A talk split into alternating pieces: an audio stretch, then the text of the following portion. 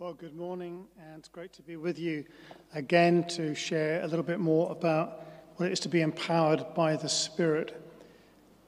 It really struck me sitting there as we were singing this song, and it's been, this is week 6 of singing this song twice each Sunday, and when you listen to something again and again, the words start to really permeate, don't they? They sink down deep into your heart. And our response to all that God is doing in these days stems from our relationship with Him and how we deal with things, how we become empowered by the Spirit and what it is to follow God in that way. So it's been a great pleasure and privilege to work with David week by week as we've looked at some of these amazing texts from the Bible to see what it is to walk with God in a way that really honors Him. And I believe that for NCBC 2021 could be a very significant year, a year when you get a new senior leader, perhaps, a year when you open yourselves up even more, and for some people it's a new thing, for others it's a continuation of what's gone before, but an opening up of yourselves more and more to the power of God wanting to work in you and then through you to see your world changed. So we live in incredibly exciting days, encouraging days, challenging days, days when we can be really pepped up and so easily downcast, all within a very short space of time. And I want to look a little bit today at what it is to live with mystery and to live with muddle as part of what it is to be empowered by the Spirit. You see, when we look to God for God to do amazing things in us and then through us, we are looking very often for God to do the miraculous. And I think that is so important. Our city, our country needs the miraculous expression of the power of God through His people more perhaps now than ever. And that power is available to us, and yet there are also times when we're praying with great faith and we don't see everything that we wish to see. A couple of weeks ago I mentioned being in Brazil on a mission trip in 2016 and seeing incredible miracles happen as we prayed for people who were so open to the power of God being released on them and onto them. And I do remember also one particular girl that my wife Paige prayed for, and then she asked me to come and pray, and then we had someone else come and pray as well, who had had an operation and things had gone badly wrong, and a piece of metal was left in her arm from some surgical instrument. And it was a long story, but the gist of it was that she was unable to move her arm in the normal way. And we prayed believing for her. And we agonized before God. And yet nothing seemed to happen. And it's that balance of saying we're going to contend for something, but we are also going to live with a mystery that as we are empowered by the Spirit, it does not yet mean that everything that we pray for comes to be in the way that we would like it to be or in the time frame that we want. And yet, nonetheless, God is still at work. So we need to be able to be people who live with mystery for miracles that don't happen and heartache that does. And I think if we're going to be able to cope with that, we need to be empowered by the Spirit of God. One of the songs that we sang today is, you are good, and your love endures. You know, the goodness of God doesn't change when we're going through muddle or mystery in our own lives and things we don't understand happen. COVID has been a strange factor in our lives for a year almost now. And during that time, some people have been really cast down by the whole restriction, the lack of interaction face to face, the loneliness of it all. I think for me it's not so much been that, but things have happened that have nevertheless been a challenge to cope with, a challenge to get my head around, challenge to understand. Sometimes things happen in our own lives, personally or as a family, which we find very hard to cope with. There's heartache, and that heartache is real, and we can't just wish it away. So we need to better live with mystery, miracles that don't happen and heartache that sometimes does. Does that mean that God is not still God? No, it doesn't. Does it mean that God is no longer good? No, it doesn't. You're also saying, you alone can rescue. And I've been wrestling in my own mind over these last few weeks with a particular situation that that we're facing and the challenge of reconciling that to the goodness of God, reconciling that with the reality that we're empowered by the Spirit to live victorious lives, and thinking, how do the two come together? And I want to demonstrate today how they can come together. So we have to learn to live with mystery, and sometimes life can be painful. Life can be painful. There are those perhaps who we know that are affected either by COVID or other illnesses, and it's hard for us to look on and see them suffering. Sometimes there are unanswered questions in our lives that make us wonder what on earth it's all about. So we live with mystery. That is part of what it is to follow Jesus. We also have to live sometimes with muddle, faith that is messy, answers that are elusive. You know, faith is a messy, messy thing. Most of us like to be in control of our lives, don't we? And that's why the idea of sitting here with a blindfold on, not being able to see what you're about to eat, even though it was absolutely amazingly wonderful, it's a sense of lacking control. And faith, when we trust God, means that we've got to be able to say to God, I'm going to give up my control to you. If we are going to see a move of the Spirit, if we're going to be empowered by the Spirit, we have to take our hands off the control. And for some of us who are listening to this today, control is an issue bigger than we like to believe. We use this funny expression, don't we? Somebody is a control freak. They macro-manage and they micro-manage. They manage the big things, they manage the little things, but they control, they control, they control. And I believe that what God wants us to do is to take our hands off the control setting and give it over to Him, and He's going to allow His plans and purposes to come in and through us if we allow Him to be in control. So don't be a control freak. I do believe that there is this tendency within the church, and I've been in church for 54 years, so I'm not a novice at this. I believe there's a tendency in the church for us to control things. And we control things because we don't want to be taken out of our comfort zone. We control things because we're afraid of what might happen if we let go. And the spirit of control can cripple the life of a church as quickly as anything. And we need to remember that even those of us who are in leadership roles, Paige and I stepped down from senior leadership, as you probably know, at Beacon Church at the end of last year, so we're no longer senior leaders, but we are still part of the leadership team at the present. And as leaders, we need to say that this is not our church.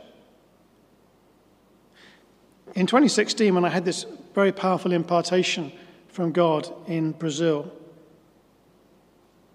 and I knew that God was calling us to a different ministry outside Beacon,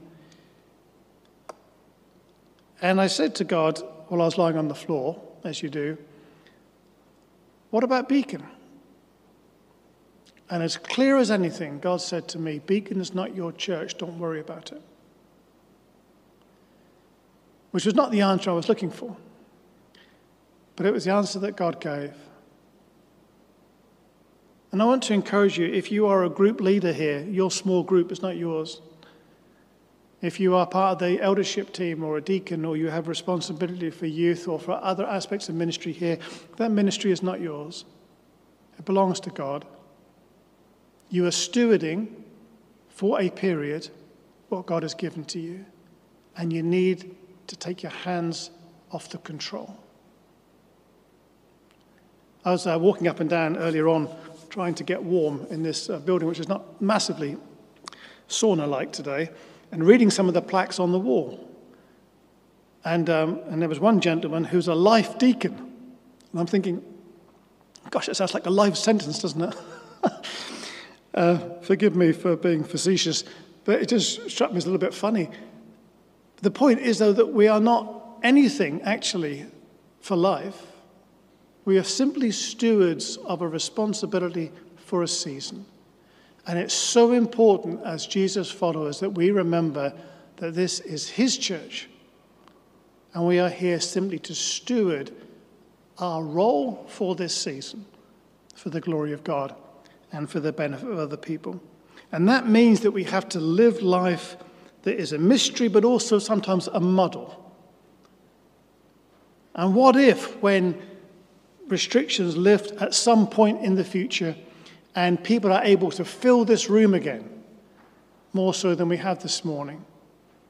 What if during that time you are visited by God in such a powerful way that the order of service gets scrapped, that people are milling about because they are so filled with the power of the Spirit of God? What if people aren't sitting in the right place or someone's sitting in your seat? What if there are people coming in because they're somehow drawn by the power of God into a building? They don't know why they're here. And they're not normal churchy people. They're not the normal middle-class people that we like to meet with and meet up with. What if that happens? Are you prepared for the muddle? Will you want to control it? Will you want to bring it into some sort of order? Will you quote verses like, all things should be done decently and in order? That's justification for control. Because if we're going to be empowered by the Spirit, we need to take our hands off the control and say, God, this is yours. But we are on for the ride. We're here for the ride. So let's live lives that are able to cope with mystery when things don't happen the way that we would like them to. Let's live lives that are able to cope with muddle, because muddle, I believe, is part of the kingdom. How do we do that? There's the first scripture from the Old Testament, and it's the book of 1 Samuel. I'm just reading chapter 30, verse 6. And the context here is that David and his friends are in a bit of a muddle themselves. And I won't get into the story because we don't really have time. But it says in verse 6, David was greatly distressed because the men were talking of stoning him. Now, I can imagine that would cause great distress, wouldn't it? I've been in various church situations over the years which have been distressing, but never, as far as I'm aware, has anybody wanted to stone me. But David, it says at the very end of verse 6, David found strength in the Lord his God. It says in another version, David strengthened himself in the Lord. David found strength in God. And as I've been rushing through some of these things, my own life, these last few weeks, and trying to understand how we can go forward when things aren't happening in the way that we would like, and when there's a sense of real heartache and sadness, that the strength that we have does not come from everything going well. Our strength comes from the Lord. And that's been my experience. David found strength in the Lord, his God. You know, David was somebody on whom the Spirit of the Lord came in power. And when the Spirit of the Lord came in power on David, the Spirit of the Lord stayed with David. And in many occasions in the Old Testament, despite the sound bites we love to trot out, which is, I believe, are simply wrong, the Spirit of the Lord didn't just come and depart from people in the Old Testament. The Spirit of the Lord was there for good, just as he is in the New Testament. It looked different, I think. But the Spirit of the Lord was with David. And because the Spirit of the Lord was with David, David found strength in the Lord his God. So what do we do when we've got mystery and we've got muddle and we think, well, I want to live a life empowered by the Spirit, but everything else seems to be doing the opposite? Well, I find strength in the Lord my God. I declare that you are good, and your love endures. I declare that you alone can rescue. And it's so important that we're familiar with the truths of Scripture so we can bring Scripture to bear when life seems to say the opposite. Let's turn to Acts chapter 16 in the New Testament. Just pick up from verse 1. Paul came to Derbe and then to Lystra. A disciple named Timothy lived there, whose mother was Jewish, a believer, but whose father was a Greek. I just want to skip down to verse 4, please, and apologies to guys on the words this morning. As they traveled from town to town, they delivered the decisions reached by the apostles and elders in Jerusalem for the people to obey. This was the Council of Jerusalem, Acts 15. So verse 5, so the churches were strengthened in the faith and they grew daily in numbers. They were strengthened by the message that Paul and Timothy brought to them, and maybe others who were as part of the entourage, and they traveled around and they strengthened the church. See, as people strengthen us, we than in and of ourselves. We find strength in the Lord our God. Remember that the person responsible for your spiritual growth is you. There will be others who will strengthen you, but ultimately you need to find strength in the Lord your God. And that can happen as we are empowered by the Spirit. See, Paul and Timothy and the others who were traveling, they were filled with the Spirit, they were empowered by the Spirit, and therefore they could strengthen others and see them filled and empowered and strengthened. They could bring people to a place where they could then begin to feed themselves.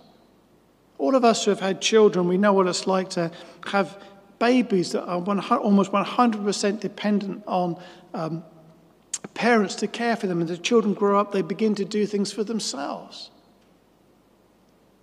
And we would think it very strange, wouldn't we, if an adult said, "Would you feed me?" We expect the adult to be self-sufficient in feeding themselves. And as Christians, as Jesus followers, we need to be people who are empowered by the Spirit ourselves so that we can feed ourselves, so that we can have the encounters that others have given testimony of just a couple of weeks ago.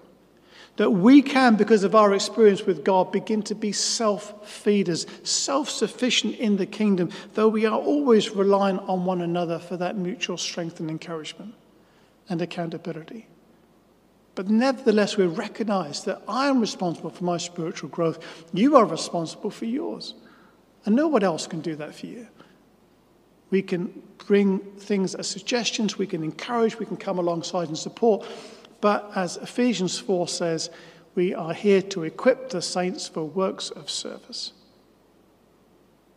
And I believe that our role as leaders, and if you're part of the eldership or you lead any group here within the church, you are here for such a time as this, in this season, to equip others so that you no longer are as necessary.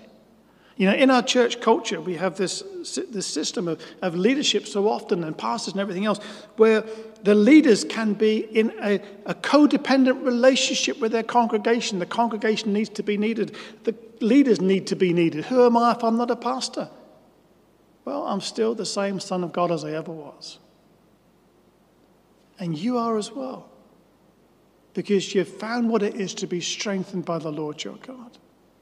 So I want to encourage you that as you find strength in the Lord, you can in turn strengthen other people.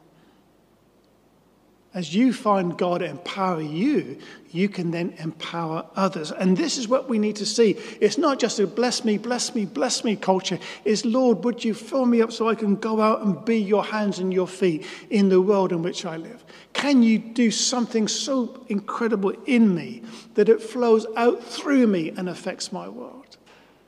And that's what we need to see. At the very end of Acts chapter 16, in verse 40, Paul and Silas, you know, they've been in prison, and there's that great thing with the Philippian jailer, and he says, you know, what must I do to be saved? And Paul says, you know, believe on the Lord Jesus Christ and you'll be saved, you and your household. And verse 40, Paul and Silas came out of the prison. They went to Lydia's house where they met with the brothers and sisters and encouraged them. Then they left. You know, this is my last Sunday with you on a Sunday morning for this series. And I want to encourage you. And then, to be really scriptural, I'm going to leave. I'm going to go into the city. We're here to encourage one another. And I want to encourage you today. Be filled with the Spirit of God. Open yourself up to all that God has for you. Allow him to touch your heart and your life and your mind. Be transformed by the renewing of your mind. If you need to, take your hands off the control of your own life, of any area of ministry that you are responsible for at this moment, and understand that the same God who empowers you wants to work through you to empower other people. What would it be like if all the folk at NCBC and those who are listening to this video were so empowered by God that we wanted to be conduits, we wanted to be vessels that God could use to empower one another? And there was this amazing, just imagine this room filled, and the balcony as well, full of people if you can think of pre-COVID or hopefully post-COVID at some point, where we can actually be there and we can just lay hands on each other and touch each other. And there's this electric current of the Spirit of God just buzzing around this building and filling it up. So people who go past are just so touched by the power of God. They want to come into all that God has for them, even if they don't know what's drawing them. See, this is what it is to be empowered, to empower others, to see the work of God expand. What we need, surely, in Norfolk today is not just a ministry of addition, but a ministry of multiplication, where we see people touched by the power of God who then affect other people, who in turn affect other people. Because it's possible when God gets hold of our hearts. Let's strengthen one another. Let's encourage one another. Ask people how they are. Someone rang me up during the week about something to do with Beacon. But before he got into that, he said to me, "How are you?" And I have to say that in my role, very few people ask, "How are you?" Ask that of people. I'm not saying to the guys who are here today at the end of this meeting, "Ask me how I am." I'm simply saying this. Be there for folk. Encourage them. Say, "How are you doing? How can I pray for you? How can I support you? How can I cheer you on? How can I encourage you?" Because God's heart is for us to be mutually encouraging of one another. Acts chapter 19, just quickly as we bring things towards a conclusion. I say towards in a very general sense of the word towards. While Apollos was at Corinth, chapter 19, verse 1, Paul took the road through the interior and arrived at Ephesus.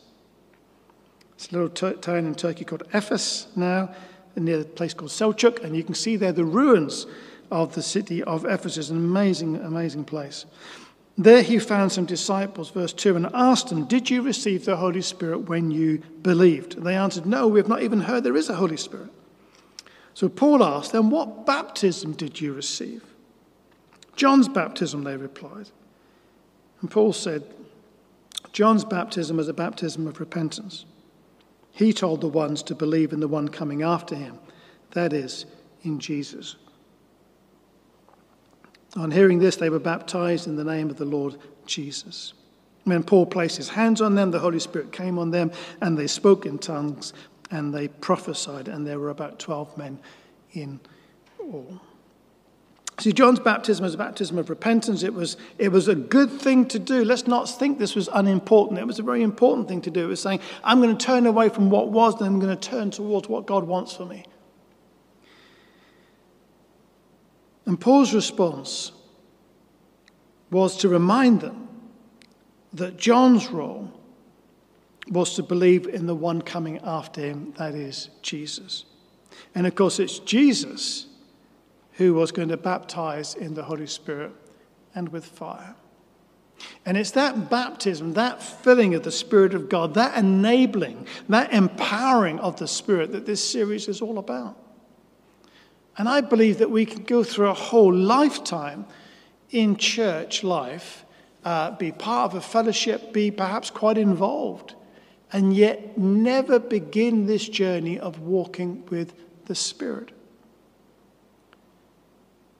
For David and for myself, it is hugely important that people are grounded in the Word and in the Spirit. We are Word and Spirit people. The two come together. We cannot be fully people of the Word if we're not fully people of the Spirit. We cannot be fully people of the Spirit if we're not people of the Word. The two are integral. They're inseparable. They're inseparable. You know, the illustration is sometimes used of in a completely different context. We imagine two pieces of wood are glued together with wood glue. Now, I understand, knowing an awful lot about this, that sometimes the wood glue is stronger than the wood itself. And when you prise apart two pieces of wood that have been glued together, sometimes there are pieces of wood that come off with the glue. And we use this illustration for people who have been in intimate relationships outside marriage and how when those relationships are broken, there's damage and there's hurt in people's lives, and that's where the healing of God needs to come in. And we use this illustration of pieces of wood being torn apart. Let's take that same illustration and use it when we try to separate word and spirit. There's this sense that something is broken when we disassociate what God always brings together. And we need to be people who understand what it is to be those of the word and those of the spirit. And Paul says to these people in Ephesus, John's role was to encourage others to believe in the one coming after him, the one who was Jesus. And on hearing this, they were baptized in the name of the Lord Jesus. Now here to my left is what I'm assuming is a baptistry. I'm guessing anyway. Over that, it's a very elaborate stage you've got here. And people are baptized in water. And I've been baptized in water. And it's really, really important. It is also very important that we're baptized in the Spirit of God. And we can be in church our whole lives and be baptized in water and be doing all sorts of things and yet never really be filled with the Spirit. And it's not that God looks at us and people are second class. It's not that at all. It's simply that God is inviting us into the more. There's always more. It's a shocking thought that I came to faith when I was very little. So I've been a Christian almost, not quite, almost half a century. Now this doesn't even seem remotely possible to me. But it's true. And I'm still learning. I'm learning all the time. Over these last 3 weeks, as I've been battling through other things, I've been learning more about what it is to walk in the power of the Spirit. I've learned more about what it is to bring sadness or to bring disappointment and say to God, God, will you deal with this? I can't deal with this. I can't cope with this. Will you deal with it for me? We're learning all the time. Don't ever be at the point where you think you've arrived. I don't want to be someone who disillusions you, but you haven't. There's no other way to say it. We never arrive. We're always on a journey, but we're journeying with God. We're walking with God. We're keeping in step with the Spirit. We're saying, God, will you fill me again? Will you fill me afresh? Will you do something in me that I cannot do for myself? Will you take me places that I cannot go on my own strength? I want to be filled with your Spirit. I want to live in the kingdom, and I want to live out the kingdom. I want to live in the kingdom in the power of the Spirit, and I want to live the kingdom out in my life so that others can come into the fullness of walking with Jesus. That's our heart in being empowered by the Spirit, says this, that we can be empowered for miracles, to see incredible things happen. We can be empowered for miracles in our everyday mundane lives where we battle the challenges that we have for health or finance or unemployment or whatever it might be that you're battling at the moment and saying, God, there's a miracle of overcoming in this. I need to be empowered by the Spirit for this to happen. And I need to be empowered by the Spirit to demonstrate the fruit of the Spirit in my life. I took a funeral on Wednesday. It's the coldest funeral I have ever been at. And there was more snow than I ever remember, and it's the first time I've taken a funeral wearing a suit. Well, I always wear a suit, and walking boots because the snow was so deep. And in that funeral service, I read out from 1 Corinthians 13. And in 1 Corinthians 13, it talks about what love is and also what love isn't. And it's no good us saying, I'm going to be empowered by the Spirit and I'm going to see miracles done if I don't demonstrate the fruit of the Spirit, the love, the joy, the peace, the patience, the kindness, the goodness, the gentleness, the faithfulness, the self-control that is characteristic of Jesus and therefore should be characteristic of me. And so often we fall down. We think that's not the thing to go for. We want to go for the gifts. And the gifts are so important. And we could do a whole series on the gifts of the Spirit. But unless the fruit of the Spirit are being portrayed as we demonstrate the gifts of the Spirit, we are not anything much more than a clanging gong or a cymbal that just makes that discordant note. And yet God wants us to be people who are integrated. We want to be whole people. So let's be empowered by the Spirit for the miracles of life change, of salvation, of healing, of deliverance. Let's be empowered by the Spirit for the miracles of everyday life and coping with the nitty-gritty mundane. And let's be empowered by the Spirit to demonstrate the fruit of the Spirit in our lives for the honor of Jesus' name. So I want to pray as we bring this to a close. And I think I may have mentioned this a couple of weeks ago. Were we in this building all together, then I would encourage you to come to the front.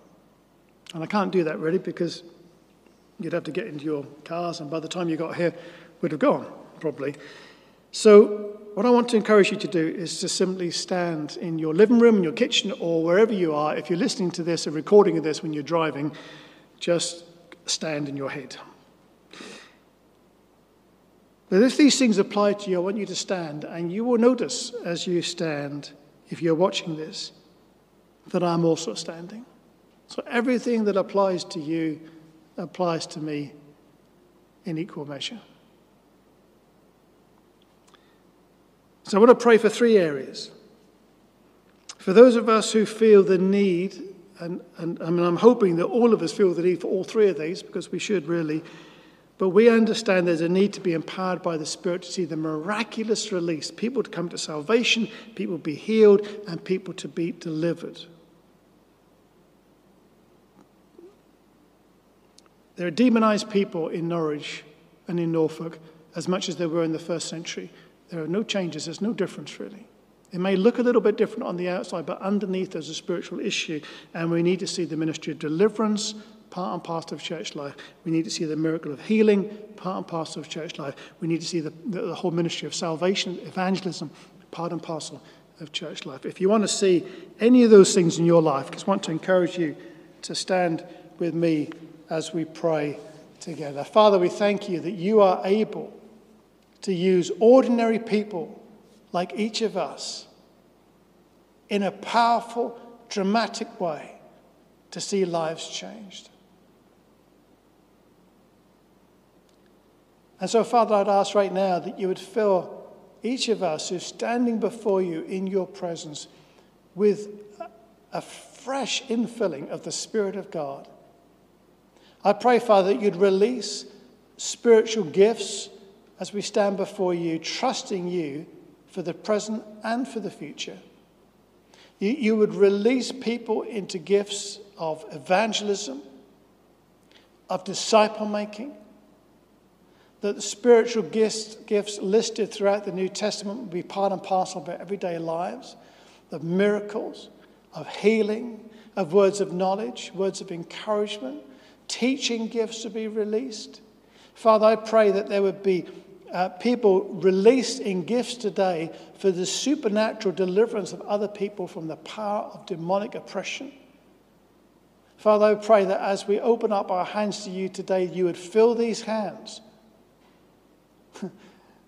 with the compassion of God, that we want to lay these hands on those who want to be healed. We want to lay these hands on people who need to be set free. We want to lay these hands on situations that need a supernatural breakthrough, whether it's a financial breakthrough or a health breakthrough or an employment breakthrough or a marriage restoration or whatever it might be. Father, there might be a power released through us for miracles to see your kingdom come and your will be done, even here as it is in heaven, so that Jesus will be honored and glorified in our lives.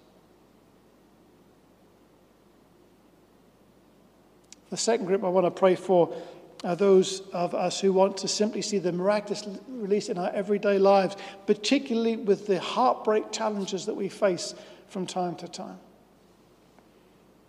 Father God, you see our hearts.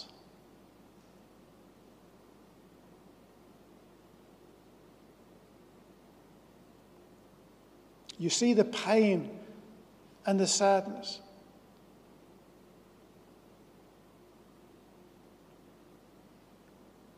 You see the challenge that we sometimes have of reconciling different aspects of our lives, and yet through it all we still believe that you are good. You are good, and your love endures. And so, Lord, as we navigate these tricky situations, and they may look ever so different depending on whatever situation we're facing, but they are nevertheless for us personally, in this time, difficult situations. Father, we invite you to fill us again, and we ask you to fill us with the Spirit of God so that we can navigate these situations well. So that this is equally a miracle when you restore peace into a troubled heart It's a miracle of the provision of God. And when you fill us up with all that you are, and that we understand that whatever lies ahead and however things work out, you are still good and your love still endures. And that miracle of walking with you through the mundane and through the difficult and through the boring and through every other aspect of normal life is just as important as seeing the sick healed and the demonized set free. Because you're the God of the whole person. And you want us to be integrated, whole people as well. Body, soul and spirit. All aspects of who we are saying yes to Jesus. And thirdly, Father, we pray for each of us that we will demonstrate to our world the fruit of the Spirit of God as we accept from you the infilling of the Spirit of God.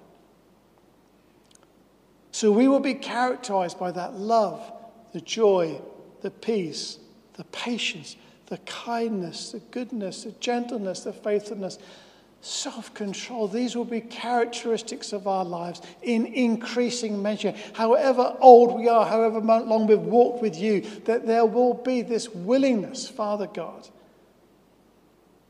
to be filled with you, and that our lives will be changed as a result. And finally, Father, I want to pray for all of us that we who so easily want to put our hands back on the controls, that we will take our hands off those controls. We will remember that this church is Jesus' church. He will build it. And our role is to make disciples. Father, forgive us for being controlling over your people. Forgive us for being controlling over how you deal with us. Forgive us for being controlling in any aspect of our lives that doesn't honor you. And as we take our hands off, and as we lift our hands to you, Father, would you, instead of wheels of control in our hands, give us hands that are open to the power of God to be released in us and through us. May you empower us by your Spirit, not just today, but for all the days that come, for the honor of Jesus' name. Amen.